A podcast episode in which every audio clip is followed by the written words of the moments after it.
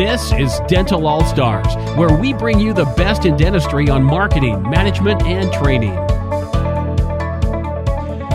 All right, welcome to Dental All Stars. I'm Eric Vickery, lead mastery coach at All Star Dental Academy and president of Vickery Coaching.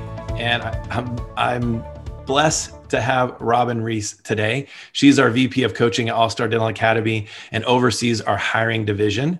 So she's absolutely an expert in today's topic. She's uh, also a certified HR consultant with Bent Ericksen Associates. So Robin brings over 22 years of dental industry experience and practice management. You think you're just a little ahead of me here, Robin. So she's she's in HR, she's marketing, communications, she's been in laboratory sales, and of course, dental practice coaching. And she's authored numerous articles and blogs on practice management topics as well. Uh, she's been lecturing around the country on employment compliance for dentists. Again, she's an expert in today's topic. In addition, she's guest faculty at the Pankey Institute for its Mastering Business Essentials course. And then on the uh, personal side, Robin is the proud parent of an OSU sophomore and high school junior, along with a, a squirrel obsessed rescue mutt named Sophie. I got to be careful how loud I use the S word squirrel because uh, Winnie's in here with me. So, uh, welcome, Robin Reese. We've been, you and I have been discussing hiring new team members a lot this year in 2020. And uh, I really want to get your insight so that we can help these dentists out with this. So, thank you so much for joining me. Oh, Eric, it's a pleasure to be here with you and go Buckeyes. yeah. So, I was thinking I was OSU, Ohio, Oregon, Oklahoma. All right, so Ohio, it's that's what it is. The Ohio State University. Just for those sense. listening who that know. Is good. That is good. All right, I I hear you. I hear you. So we did this part one of hiring uh, with Larry last week, and you and I we've been talking with Larry about this, and we've had so many offices with turnover, and the questions we get from doctors is like not only where do i look but what's the legal side of it? And i thought well let's you know larry's got this part down all the experience here. You've got all the experience with the hr side of it. And i really want to pick your brain and just jump right in so that doctors can listen to this and say all right i feel confident in my my hiring abilities and the legalities of it. Does that make sense?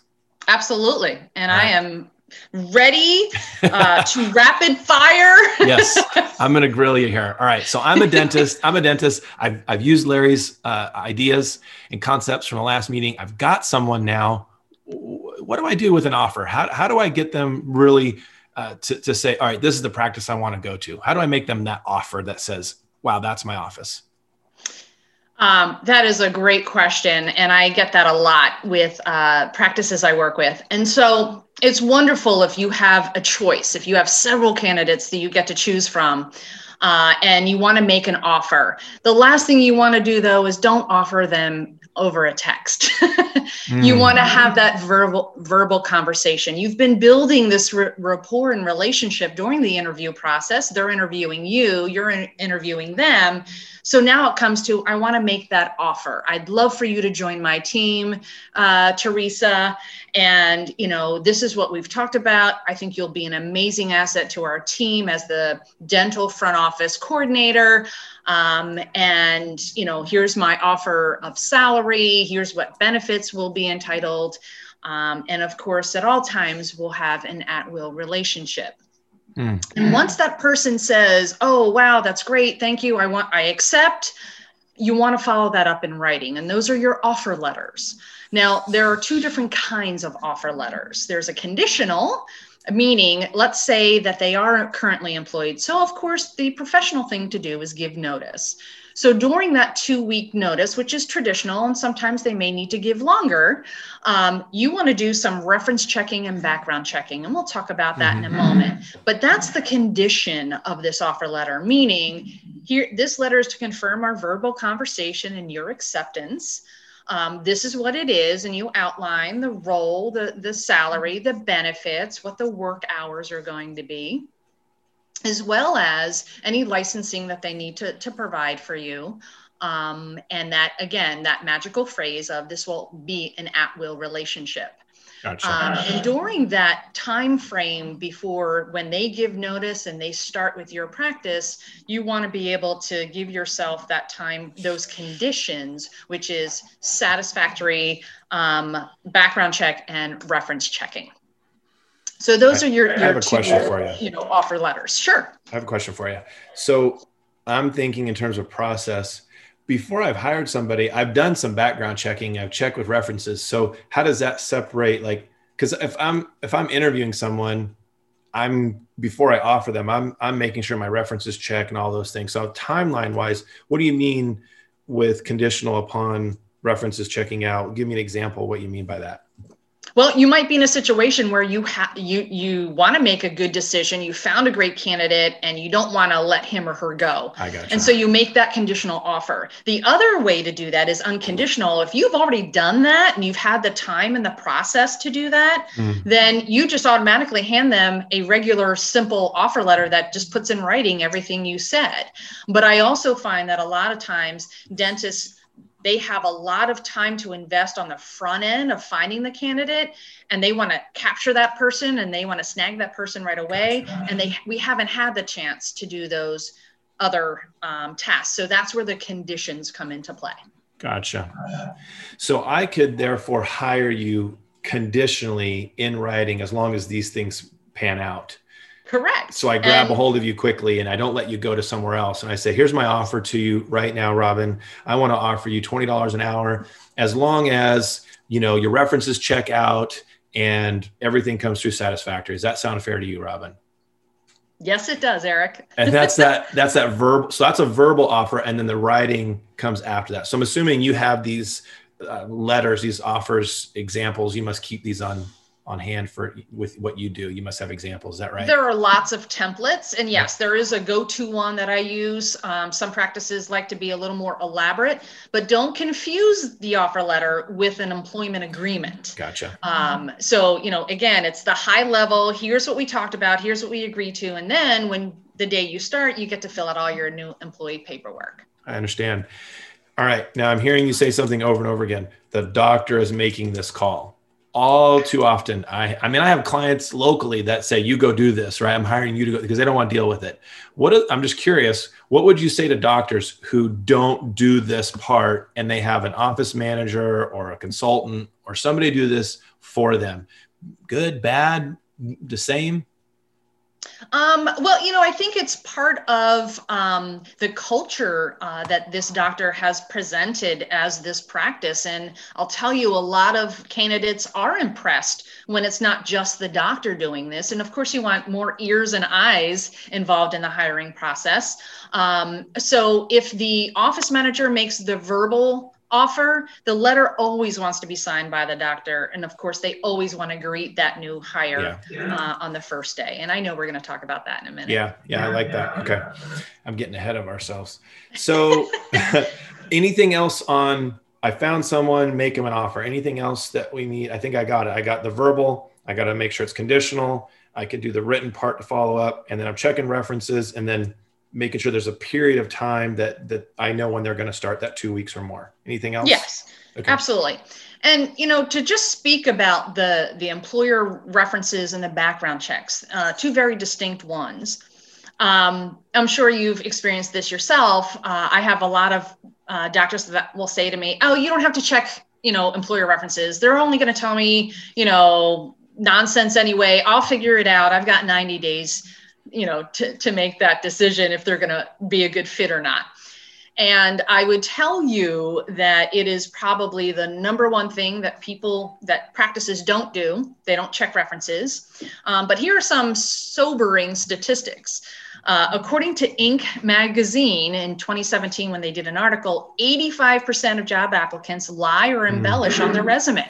no way, I can't believe it. 85%.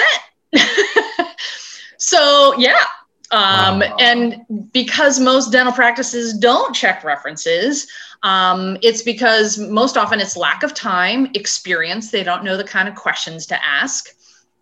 Um, and really, what the employer references are about uh, is just to verify the information that the applicant included on the application. You know, titles, dates of employment, salaries sometimes, things like that. And the other thing that I hear a lot um, that dentists tell me is the reason they don't check employer references is because, you know, I don't want to be, I don't want somebody to call me. I don't want to give references. You know, I don't want to be accused of anything. And there are immunity laws out there that will protect a former employer who gives f- truth and fact based references. So you are you are protected by giving a truthful reference. And a lot of times, and I'm, I'm not sure if you're familiar with Prosperident and uh, David Harris, the embezzlement, embezzlement company, they do a lot of investigation. Um, a lot of embezzlers kind of count on the fact that people don't do background checks. Um, and you know, one person can jump from office to office and kind of spread their their poison, if you will, when dentists don't check with one another to say, yeah. "Hey, I see that this person worked for you. What can you tell me about her?" Um, this is not a long, involved, you know, diary that you have to give or the, read their whole entire personnel file.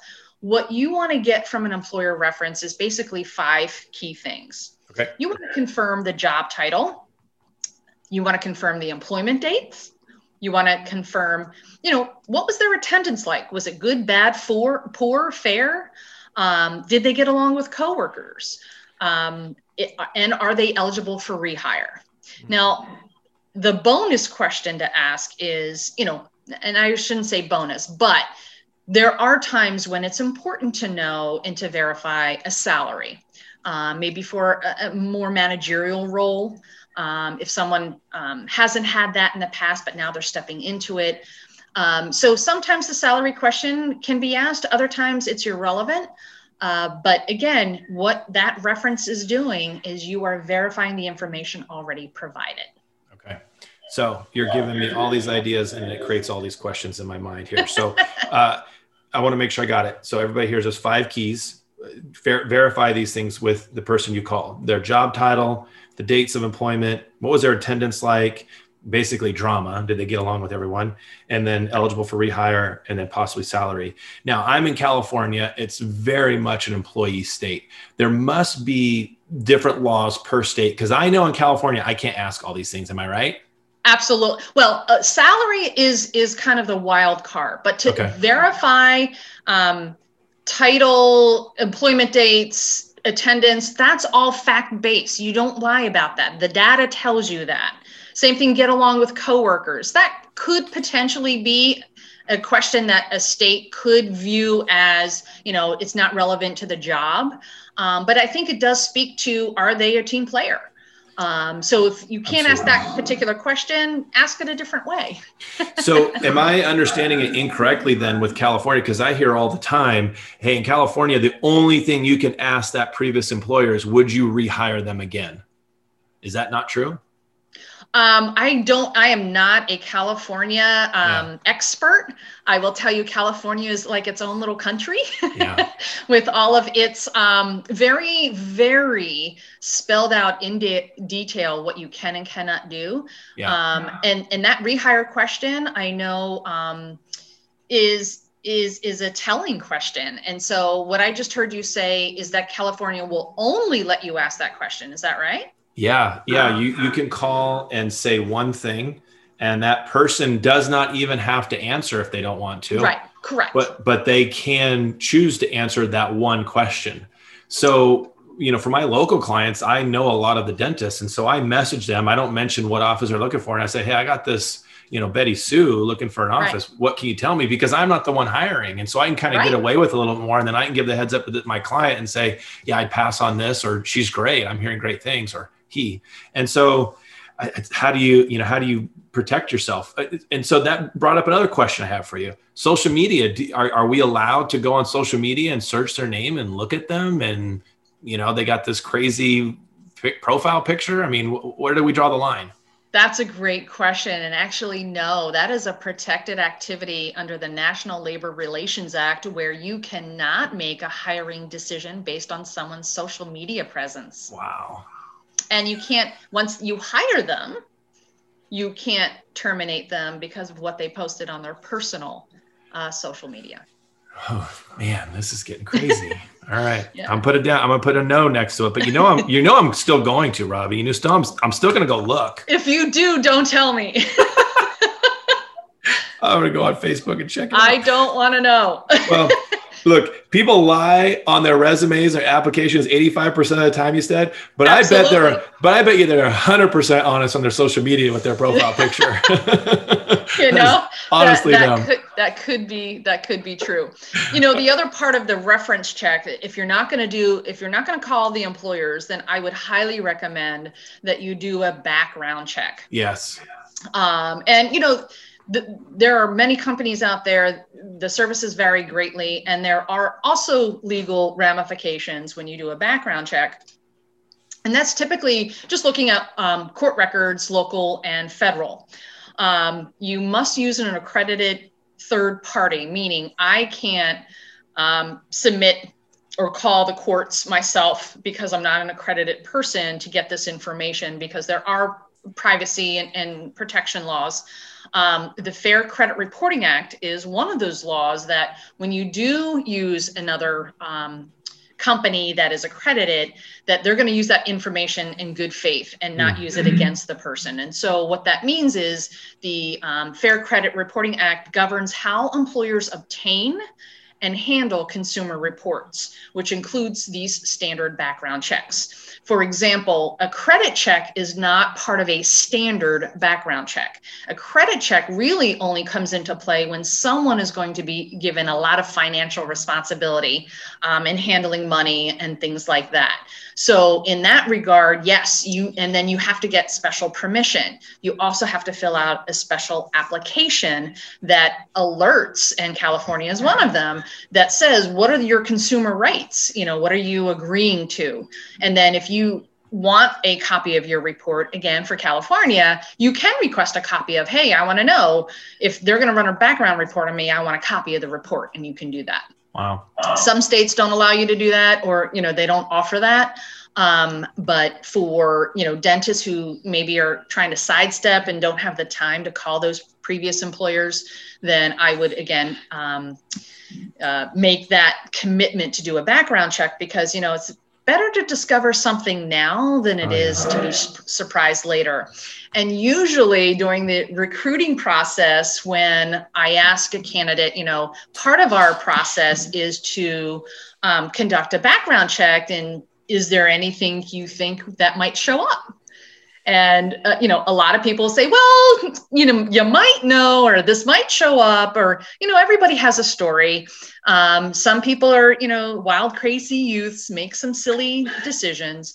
Um, but i can't tell you how many times i have had some applicants that something will show up uh, that the they hadn't disclosed. And um, i've had situations where people have rescinded the job offer um, because it wasn't in alignment with their vision and values. Wow. So yeah. So they got they got to that conditional place and went, yeah. not going to happen. Not going to happen. So background checks. So what you're telling me, Robin, is references checks and background checks. Those are not a waste of time. Is that what you're telling me? I'm telling you, they are not a waste of time. My my, I usually go whatever they have for references on their resume, don't bother calling those people because they're just going to give great references. But I've, but I actually had someone who was fired or like walked out, quit, like, and put that office as a reference because they knew that office was great. And it was like, why are you doing that? And it was one of those 85 percenters, probably, you know, a prestigious reference. They're hoping you didn't call. So absolutely. I Absolutely. tell where, where's the legal boundaries on this? I tell dentists to call the previous employer, not necessarily the reference. You agree with that? Is that okay to do? If, if they haven't listed them as a reference, can you call the previous employer? Great question. And so that's why a dental application with their signature that says, I, you know, am allowing you know all the information that is that i've given is is true and fair and you know accurate to the best of my ability. Um, and on the application it says may we contact this employer? If they yeah. say no i respect that. If they say yes then yes i will call once they've either given notice. Um, i don't typically call the current employer out of you know discretion and respect for the candidate but i will call previous employers um, to verify that but i do get the candidate's permission first. And you're right i very rarely call the reference list. Um, i always check with the employer and if if i want to find out a little bit more um, from a, say a supervisor or a coworker i know they're going to give a good reference but then i ask more specific questions to really get at the meat of it. Uh, and you know I, I, usually have great conversations with that and it really supports what i already know about the candidate. Uh, but asking and getting permission first before before doing that backdoor reference check um, is advisable so that you don't create any you know problems for the candidate. Because if you have several candidates uh, and then you don't offer the job to this person, but yet their employer now discovers they're looking, it could create um, just some ill will, and you don't want to do that. No, that'd be a problem. Yeah, so you get that signature, and you you're more free to ask more questions. Absolutely. All right. And if they say no, you can't contact them. I'll ask them why. yeah. Well, what's that about? Right because I don't necessarily want to talk to the dentist they're working for now. I might want to talk to the dentist they worked with before that and before right. that, or it might not even be a dentist, might have been another employer. And absolutely, I, it, Larry and I talked about this a little bit in the last podcast. It was, you know, if I see a resume or an application where there's just a different employer every year, do you ever do you ever ask that person why did you leave this place of employment? Why did you leave this place of employment? Why did you leave this place? Do you get into that, or is that pushing too far? No, I absolutely ask. I couldn't help but notice. Yeah. It seems that your average employment time with a practice is about 18 months.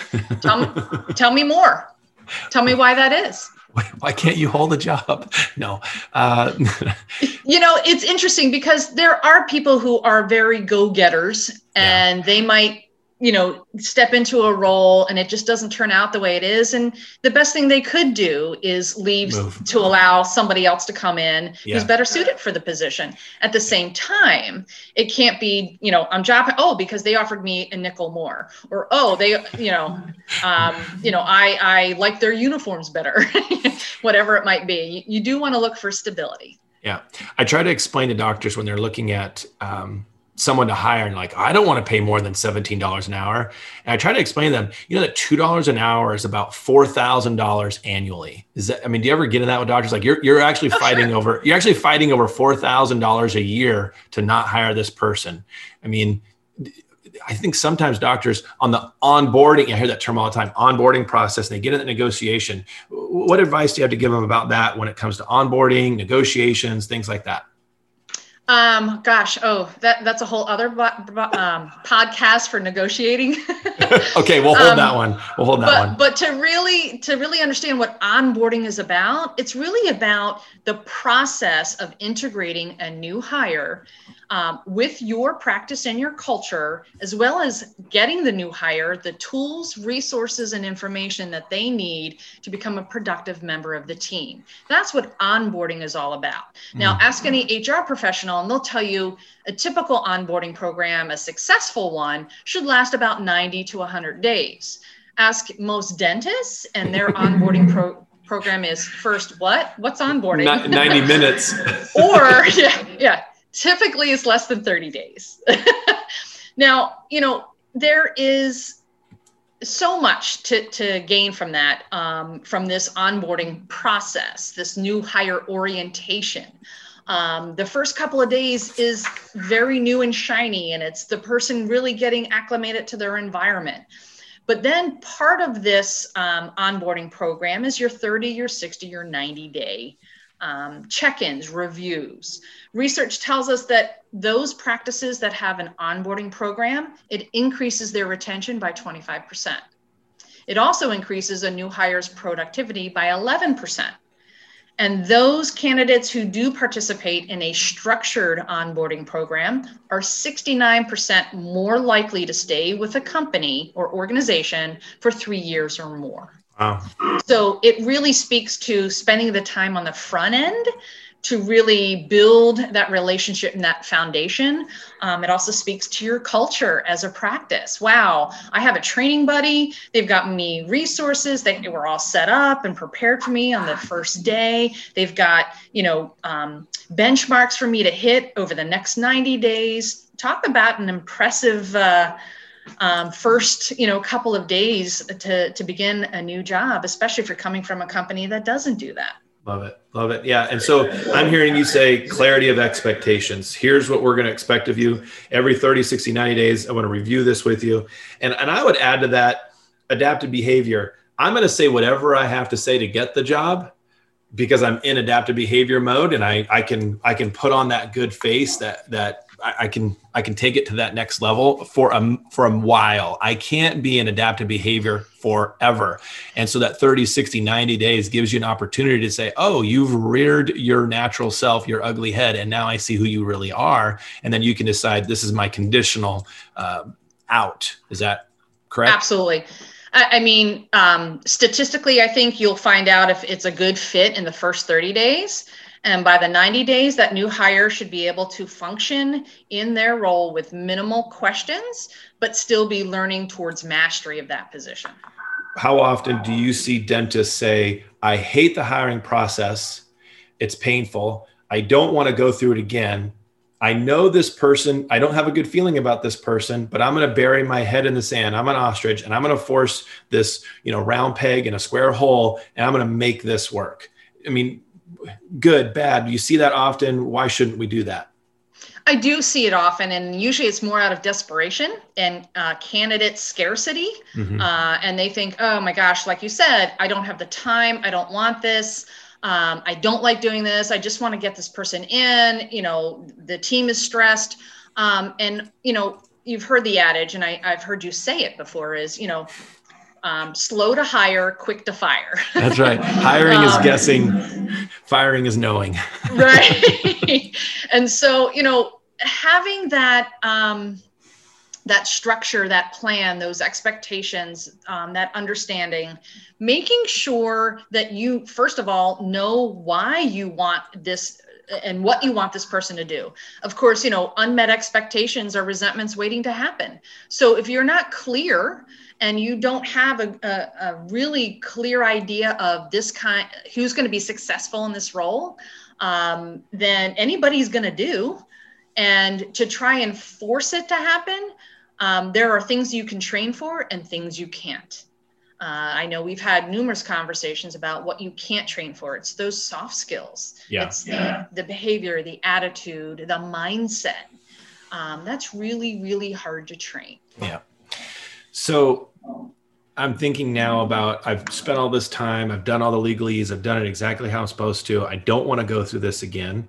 And and I've said, I've even posted this on my social media, you know, the surefire way to lose great employees is for the doctor to bury their head in the sand and keep a really bad employee because people won't stick around, you know, being uh, manipulated by another employee. They just won't do it. And the doctor won't fire that person. They're afraid to fire. And so I see this same office, you know, this happens in different offices. They got this one team member. And so they just keep hiring the, a, second assistant, keep hiring a second assistant, keep hiring a second assistant, because that second assistant will only last for so long with this, you know, Attila Hun or whoever she is, you know, she's like demanding. And so uh, what, how, how come doctors have such a hard time keeping these employees once they hire them? I, I mean, I'm looking at from my perspective, what I see, but what are some things that we can do, I guess, or avoid or do to keep employees once we've spent all this time investing in getting them here? Um, great question and great segue to you know what are five tips that I've learned on how you can retain those valued employees. Oh, I love um, tips. Aside from those five tips, um, definitely getting rid of that one bad apple. yes. Um, and that again is another whole podcast. but I'm sh- I'm sure you've heard the adage, you know, people don't leave jobs; they leave managers and leaders. Yeah. Um, and so, doctors, do yourself a favor, do your team a favor, um, save some stomach lining, and let go of those people that don't belong in your practice. Yeah. Um, so once a, an employee is ready to tell you, "I quit," pretty much you've lost them. Mm-hmm. Um, so we want to talk about five ways that um, that you can avoid or retain those employees before they get to that point. Okay. Now, what I will tell you is, you know, finding quality team members, you know, was difficult even in the best of times. Um, I won't even tell you what it's like uh, in these crazy unprecedented unprecedented times. Um, but according to a recent poll by uh, the Society of Human Resource Management, 73% of employers are finding it very difficult uh, to recruit candidates that even have basic core competencies you know those soft skills that we talked about you know the ability to get mm-hmm. along with others uh, the ability to take um, constructive coaching and criticism um, the ability to communicate uh, in, in clear um, uh, language uh, written in oral. So, you know, you mean not a bunch of emojis? right, not emojis. You know, knowing that that is, you know, what can you do to keep these valuable employees? Well, first and foremost, if you notice any behavioral change from a key team member, um, they become disengaged. Maybe they're showing up late or they're leaving at weird hours in the middle of the day, possibly to interview for for a job what you want to do is absolutely take notice and approach them and talk it out. That's your number one tip is talk it out if you notice this engagement behavior. Uh, don't assume that they're ready to quit and don't make up stories uh, without first checking in with them. And you know simply ask if there's an issue or concern that you can help them with because you've noticed this behavioral change. Which leads me to tip number two which is show appreciation um, I can't tell you how many people that I talk to when I ask the question, you know, what's prompting you to look for a new position? And almost everyone says a version of, you know what, my doctor just doesn't appreciate me anymore. I feel like a number. He doesn't hmm. notice. He doesn't recognize um, my anniversary. He doesn't see all the hard work I'm doing. Or, you know, she just assumes that, you know, I'm always going to be the person to dump everything on and, you know, value. They don't feel valued, they don't feel appreciated. So a simple thank you goes a long way. This doesn't mean you have to pat them on the head every five seconds. This is genuinely, authentically saying thank you. I value you. You bring such joy to this team. I really appreciate it hearing you talk to that patient on the phone. Um, you were so calm and professional and kind, and that's exactly the kind of you know team members um, that we want here it's showing how much you appreciate what they're doing. Now, again, you can't stop somebody from quitting. And, and there are times when, you know, birds need to fly and you need to set them free. Um, but you can prevent it by engaging them um, early and often. Uh, another one uh, that I have found works wonders is offering support. Now, you know, a lot of people will say, aside from not feeling appreciated, they just don't feel supported.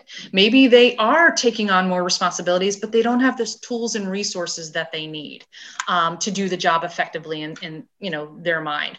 Um, it might be you know sending them to a class to learn something new uh, that will help them become better and become more valuable to the practice. But when you value your employees, you also value their time and energy that they're giving. Um, so you want to ask what support can you provide to help them maintain that, that level of energy and make their job more rewarding um, which kind of goes hand in hand with tip number four is that is put some career goals and reach for them. Uh, most practices don't have that corporate ladder you know to, to climb and they don't have this hierarchy that oh gosh i can advance to dental assistant one two three four five seven then up to manager and then you know whatever. Um, so if you don't have that type of growth trajectory, what you can do is advocate for your employees to learn a new skill, um, develop more leadership qualities, um, send them to continuing education courses, connect them with industry mentors, um, provide opportunities for them to participate with study clubs. Um, you know, employers who do that reap dividends. Uh, for when they invest in their team because again what if you don't invest in your team members and they stay?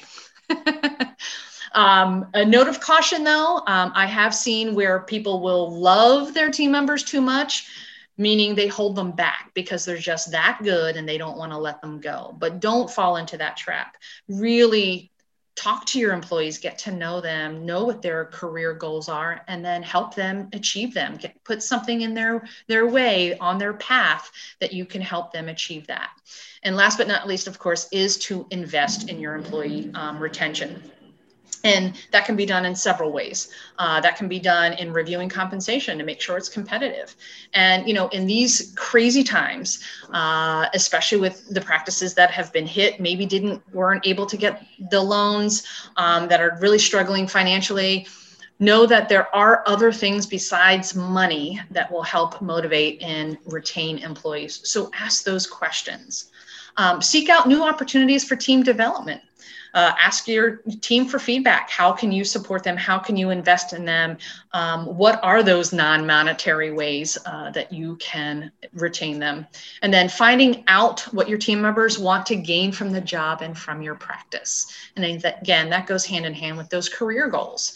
Um, we know that the best practices that create working environments to make their teams feel heard, seen, and connected are those that are thriving right now.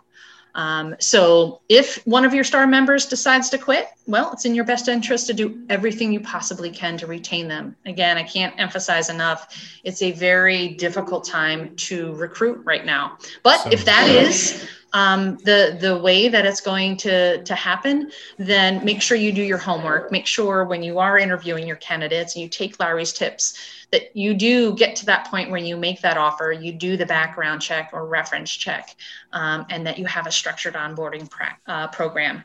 Um, we know that the most successful practices create that kind of culture environment that helps their employees grow and thrive. Awesome. Awesome. So I want to make sure because people are listening that they heard all five of these. Number quickly, number one was uh, talk it out. If talk they become out. disengaged, go to them, ask the question, how can yep. I help you? Okay. I put that as the lead. All right. Then two was show appreciation. They got to be valued, yep. just thank yous, things like that. I, I talk about uh, the five love languages or appreciation languages. You need to know how your team yes. needs to feel appreciated. So it could be words of encouragement, could be acts of service, could be quality time, could be gifts. We don't yes. do we don't do touch in the dental office. All right. Number three, offering support. Yeah, uh, offering support. So invest in them. I think that's yep. great. Number four, career goals. Have them set some goals. I think people need a sense of accomplishment to want to stay as well. And so. Yep if you're not investing in your team, then you're losing. You're losing ground, whether it's like you said, soft skills. I love that. And then lastly, invest in retention, compensation. Would you say including payroll taxes, about 25 to 30% of your collection should be spent on paying your whole team. Does that does that number sound right to you? That's the number I've been using. Um, anywhere from tw- and it depends on the specialty yep. practice too, but okay. For for general practice, um, I usually coach 20 25 percent. Uh, 20, 20 to 25 percent. Okay yeah. all encompassing team compensation, benefits, taxes, all of it. Yeah. See, this is the California getting in my way because it's so expensive in California. You start seeing with that payroll tax getting closer and closer to 30%. And so my yeah. really successful practice is realistic. Yeah, they, they look at it and go, I've got to be at 30% to keep these people. And and they share that number with the team, say, hey, our team payroll is at 29.5%. That's where I'm at. And they know there's no raises until we grow that collection number again. Is that fair? That is so fair. And the more transparent you can be with your yeah. team, the more invested they'll be in the growth and profitability of your practice. Except sharing what each other's making hourly. No, that's not what you want. not that transparent. no, no, those percentages, those numbers, yes, to an extent. Yeah, we're not, you're not handing out everybody's pay, stub. love it, love it. This has been great, Robin. So I'm going to have you on again. I definitely think I, I really want to go back and talk about just uh, negotiating, uh, negotiating sure. to bring people on board. I think that would be a great podcast to do. Uh, I even think personality types. You know, we've been talking a lot about DISC or maybe oh, yeah. Kolbe. That was another thing we've been talking about. So there's more the for us to do on this. Right. Yeah. All right. Yeah, that would be great. So I'm going to have you on again. We're going to do some more of this. I wanted to get this out right away to help people just really feel like uh, during these times they knew, okay, I'm I'm I'm dotting all my I's, I'm crossing all my T's. I feel good about what I'm doing. Obviously, you need to be in touch with your state, with your HR person, somebody like right. like a Bent Ericksen uh, consultant, like Robin. Uh, I, I, think also some doctors may say this is too overwhelming for me and so allstar can actually help with hiring candidates through our recruitment services robin uh, does this so if you guys are interested you can send an email to heather at allstardentalacademy.com and she'll put you in touch with robin and robin will Uh, so you have room, Robin, to help. I know there's a lot going on right now. um, at the moment, I would say it's first come, first serve. So yeah. sooner rather than later. Yes, I hear you. I hear you. Awesome. Well, thank you so much, everyone, for joining us. Thank you, Robin. I really appreciate, yeah, all the all the time you give me. I really appreciate. it. I know the doctors will too. The office managers out there that are listening. Thank you for taking the time just to invest in yourself. And so, until next time, go out there and be, be an, an all star. awesome. Thank you, Robin. Bye, Eric. Thanks, everybody. We hope you enjoyed this episode of Dental All Stars. Visit us online at allstardentalacademy.com.